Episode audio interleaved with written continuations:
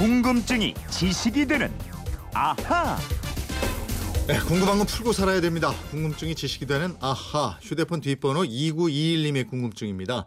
저희 집에는 개가 두 마리가 있는데요. 외국에서는 개 후각을 이용해서 암을 진단한다 이런 뉴스를 들었습니다.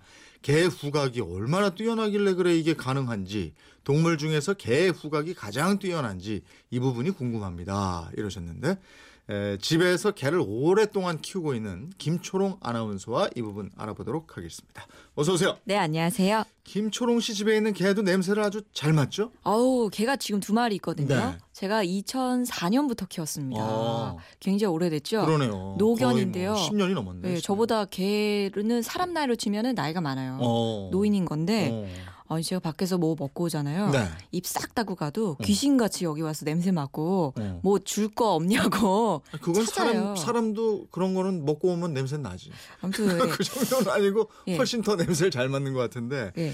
개 후각이 뛰어나다는 거 많이 알잖아요. 그쵸. 근데 이게 어느 정도나 뛰어나는 거죠? 우리 사람의 예. 몇배 뭐 이런 걸로 좀. 사람은 음. 감각의 70%를 시각, 보는 네. 것에 의지하는데요. 예. 개는 50% 이상을 후각에 의지합니다. 음, 음. 그만큼 후각이 발달할 수밖에 없는 거고요. 네. 우리 사람하고 비교하면 대략 10만 배 정도 뛰어나다 그래요. 10만 배요? 예, 진짜? 예. 근데 어떻게 살지? 10만 모든 냄새를 다 맡을 텐데. 그러게요. 뭐 시각보다는 후각이 발달해서 그렇게 사는 거겠죠. 예. 근데 먼저 그 후각 세포에서 차이가 많이 나요. 예. 우리 인간은 약 500만 개 후각 세포를 가지고 있거든요. 네. 개는 약 2억에서 호. 30억 개의 후각 세포를 가지고 있습니다. 이야. 이 코 속 깊은 곳에서 냄새를 감지하는 후상피의 표면적도 개의 종류에 따라서 차이는 있는데 사람의 약 30배에서 60배 정도 더 넓다고 합니다. 야. 또이 후상피가 후각 세포가 퍼져 있는 곳인데요. 후상피가 이렇게 넓으니까 예. 냄새도 당연히 훨씬 잘 맡는 음, 거죠. 어우, 그래도 10배, 10만 배는. 이게 개코라는 말이 그냥 나온 말이 아니었어요. 아이 그럼요. 예. 그리고 개는 뇌 크기가 인간의 10분의 1밖에 안 됩니다. 아. 그렇게 작은데도 냄새를 처리하는 후각 망울은 사람보다 3배나 커요. 네. 그리고 비강이라고 음. 콧구멍에서 목젖, 목젖 윗부분에 이르는 빈 공간이 있는데 네. 이 비강이 넓어서 공기가 오래 머무게 됩니다. 음. 이것 때문에 냄새 분자가 더 활발하게 움직이게 되고요. 그래서 냄새를 더 잘 맡게 된다 그래요. 아, 그리고 개 보면은 항상 코가 촉촉하게 젖어 있잖아요. 예, 예. 이것도 냄새 맡는 거하고 관계가 있어요? 어, 관계 있더라고요. 어. 이것도 냄새 입자를 쉽게 포착해서 냄새를 보다 더잘 맡기 위해서입니다. 네. 이 촉촉한 물질의 정체 비강선에 의해서 나오는 액체인데요. 네. 공기 중에 냄새 입자를 용해시켜서 후각 세포로 전달하는 역할을 한대요. 네. 개 중에서도 특히 비글, 블러드 어. 하운드, 예. 바셋 하운드 어. 이런 개들이 코의 습도가 아주 높아서 후각이 굉장히 발달한 품종으로 알려지고 있습니다. 이 사냥개들 아니에요, 주로? 그렇죠, 그렇죠. 그죠? 예. 그러니까 개는 냄새를 잘 맡도록 각 기관들이 아예 특화가 돼 있군요. 그렇게 볼 수 있겠습니다. 음. 개는 또 특별하게 입에서도 냄새를 맡을 수 있다 그래요. 네. 개는 입천장에 사람한테는 없는 제이콥슨 기관이라는 특별한 구조를 가지고 있는데요. 네. 개가 콧구멍을 벌려서 숨을 쉴 때마다 입천장에 있는 작은 도관을 통해서 후각 세포를 통과하는 공기의 양이 늘어나기 때문에 네. 입속에서도 냄새 입자를 맡을 수 있다는 거죠. 야, 참 신기하네. 근데 뭐 무슨 이유가 있을 거 아니에요? 개 후각은 왜 이렇게 발달했을까요? 그 원인이 개 조상들이 야생에서 생활할 때부터 음. 습관에서 비롯된 것으로 추측이 되고 있습니다. 네. 냄새를 통해서 사냥감을 멀리서부터 인식을 하고 막다른 곳으로 몰아넣거나 음. 무리생을 할 때 뒤처지지 않기 위해서 후각 능력이 발달할 수밖에 없었다는 거고요. 네. 또 어두운 곳에서 사냥을 할 때도 시각보다는 후각에 의지하는 게 유리했습니다. 예. 아, 어두운 곳에서 그러니까 개들이 깜깜할 때 우리 눈에 뭐 잘 안 보이고 이럴 때도 잘 짖잖아요. 예. 그럼 이것도 눈에 보여서가 아니고 냄새 때문이군요. 그렇죠. 어. 저는 잘 보는 줄 알았어요. 네. 근데 개들이 밤에도 시각보다는 후각을 이용해서 주위를 탐색한대요. 음. 또 개들은 길을 가다가 나무 밑이나 전봇대에 쉬야를 하잖아요. 네.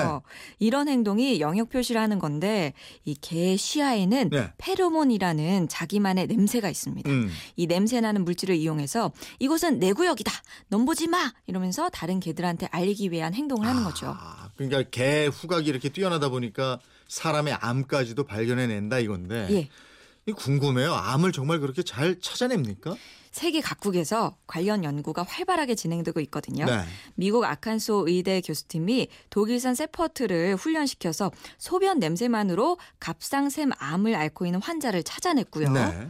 이탈리아 연구진도 같은 방법으로 전립선 암 환자를 진단하는 실험을 했는데 네. 90% 이상의 정확도를 기록했다고 합니다. 대단한데? 90% 이상이면. 또 독일에서도 독일 병원에서 개에게 사람이 내는 날숨 냄새를 맡게 해서 네. 폐암 환자를 찾아내는 실험을 했는데 어. 71%의 정확도를 보였습니다. 어, 그렇다면 그 암덩어리에서 무슨 특이한 냄새가 난다 이거 아니에요? 예. 이 암이 생기면 휘발성 유기화합물 특이 물질이 생기게 되는데 네. 이게 피에 섞여서 돌아다니다가 소변이나 날숨 등을 통해서 배출이 됩니다. 예. 인간이 만든 기계로는 아직 이 물질을 찾아내지 못하고 있는데요. 아. 개는 이 냄새를 구별한다는 거죠. 어. 정말 개코의 위력이 허허. 대단하다고밖에 말할 수가 없을 것 같아요. 근데 개코가 그러니까 첨단 의학보다도 한참 앞질러 가고 있다 이런 얘기 아니에요? 그렇죠.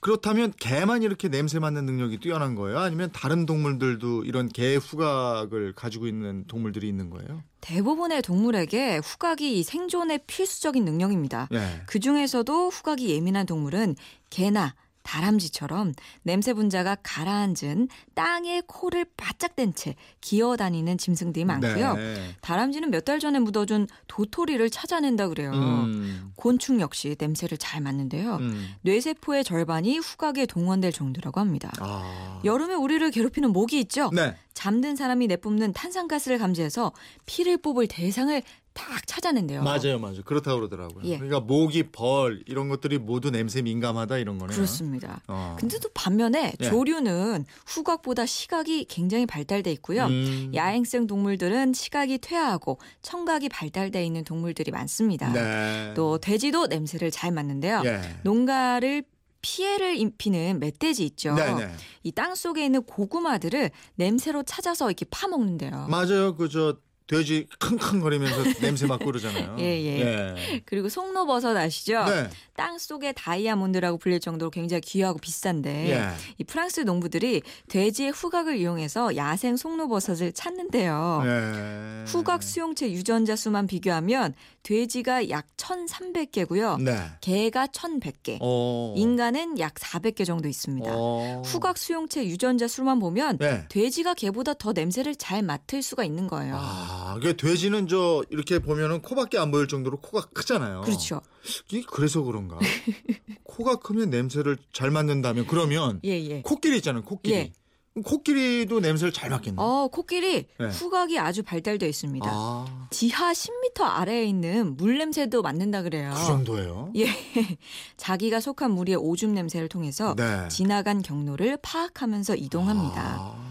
또 아프리카 코끼리는 멀리서 코만 한 번 벌름벌름 거려도 네. 자기에게 위협적인 부족이랑 음. 그렇지 않은 부족을 구별해낸다는 연구 결과가 오, 그래요? 있습니다. 예. 이 실제로 의학 전문 학술지 Current Biology에 실리기도 했고요. 어. 후각 수용체 유전자 수 약 2,000개나 되는 것으로 알려져 있습니다. 이야, 그러면 개보다도 거의 뭐 두 배나 많다는 얘기 아니에요? 아우 돼지보다 월등히 앞서요. 그러니까 개뿐이 아니고 돼지, 코끼리의 그 코의 후각 기능 예. 이걸 잘 활용하면 더 암을 잘 찾아내겠네. 아 그럴 수도 있죠. 그럼 이걸로 암을 정복할 수 있는 날도 올 것 같은데. 예 예 미리 예방이 가능할 것 같습니다. 2921님 궁금증 풀리셨습니까?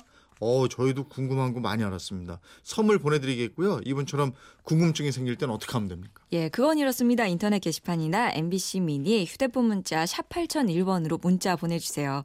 짧은 문자 50원, 긴 문자 100원의 이용료가 있습니다. 여러분의 다양한 호기심 기다리고 있겠습니다. 네, 내일은 어떤 궁금증이에요? 아, 오늘 저녁에는 이 드라마 하는 날이지? 이러면서 드라마 꼼꼼히 챙겨보시는 분들 많으실 텐데요. 네. 우리 국민들이 드라마를 처음 보기 시작한 건 언제일까요? 아, 그것도 궁금하네. 예, 국내 최초의 드라마 등등등 드라마의 역사를 짚어보겠습니다. 저는 예전에 여로 기억나요. 여러 네. 저는 어렸을 때 질투 봤던 거 아, 기억나요. 질투. 그건 저 입사한 다음, 1992년. 예, 예. 그죠? 야, 근데 드라마 너무 많아. 아침에 일어나면 드라마, 밤에 잘 때까지 드라마. 근데 재밌어요. 우리나라밖에 없을 거야. 드라마 이렇게 많이. 예, 궁금증이 제시되는 아하. 김초롱 아나운서였습니다. 고맙습니다. 고맙습니다.